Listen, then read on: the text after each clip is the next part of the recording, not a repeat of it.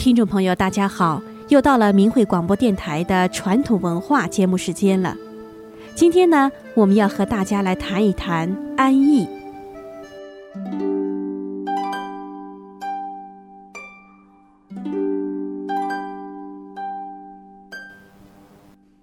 人生在世，每个人都希望自己有幸福的生活，能够享福。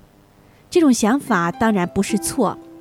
其实，幸福的生活和安逸还是两个完全不同的概念。幸福的生活是以人的心灵的感受为标准的，而安逸享乐多是身体的享受了。对于人来说，心和身是本和末的关系，心灵的平和快乐是本。如果一味的追逐身体的享乐，就是本末倒置了。我们先听一个安逸胜毒酒的故事。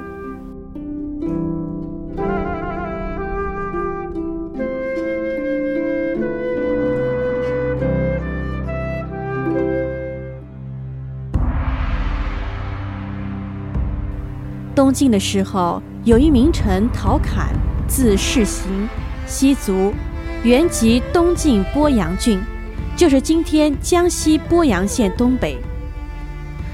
陶侃立有战功，曾任荆州刺史。有人因妒忌而说坏话陷害他，陶侃被降职调往偏僻的广州地区。在古时候，广东广州是蛮荒之地，都是有罪的人被流放的地方。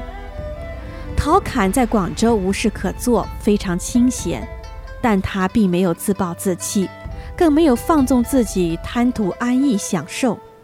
而是每天早晨把一百块砖从书房里搬到房外，到了晚上再把砖搬回屋里。人们很奇怪，便问他原因。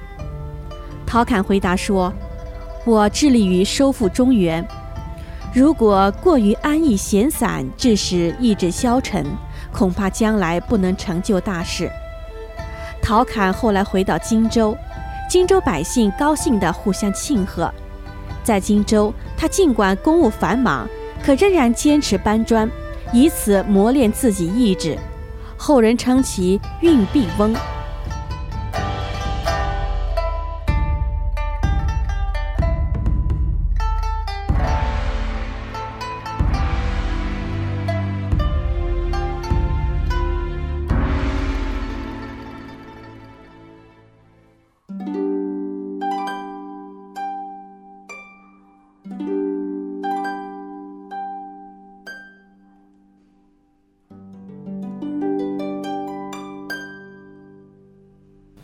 陶侃经常对人说：“大禹是圣人，他尚且珍惜每寸光阴。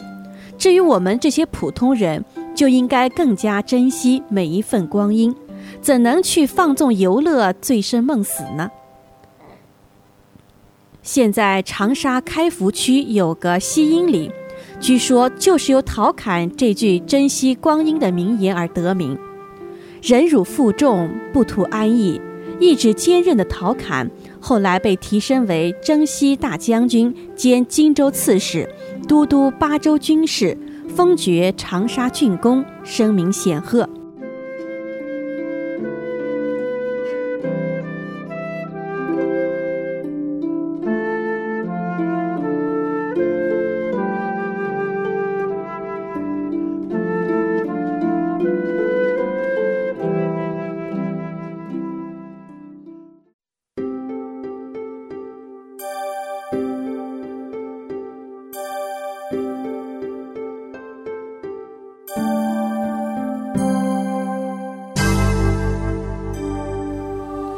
春秋时期，齐国名将管仲曾经进谏齐桓公说：“厌安正毒，不可怀也。”古人是贪图安逸，比毒酒更害人，因为它会吞噬人们的意志，让人举步不前，虚度光阴。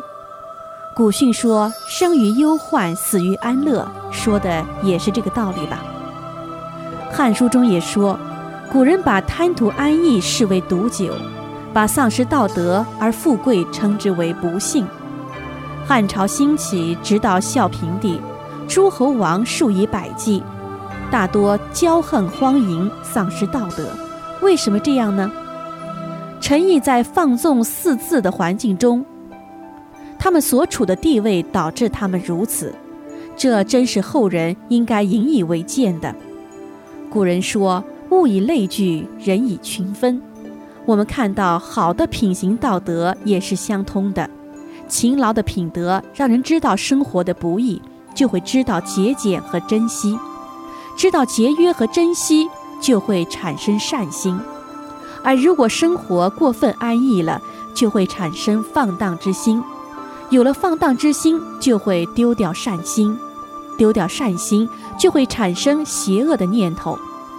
所以，贪图安逸享乐而没有德行，对于一个人是非常危险的。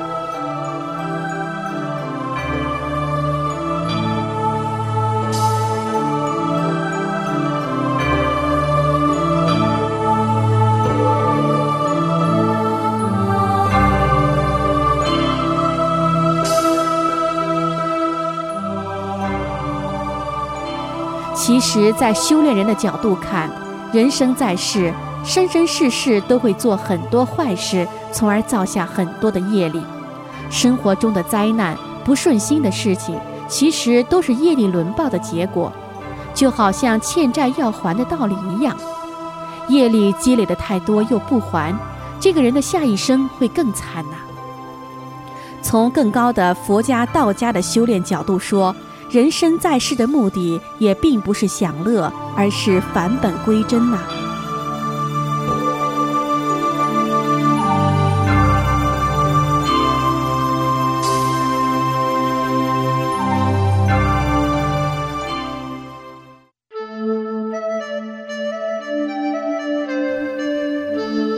好，听众朋友们，我们今天的节目时间又要到了。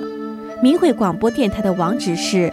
h t t p 冒号双斜杠 m h r a d i o 点 o r g，欢迎您把自己的感想、意见和建议告诉我们。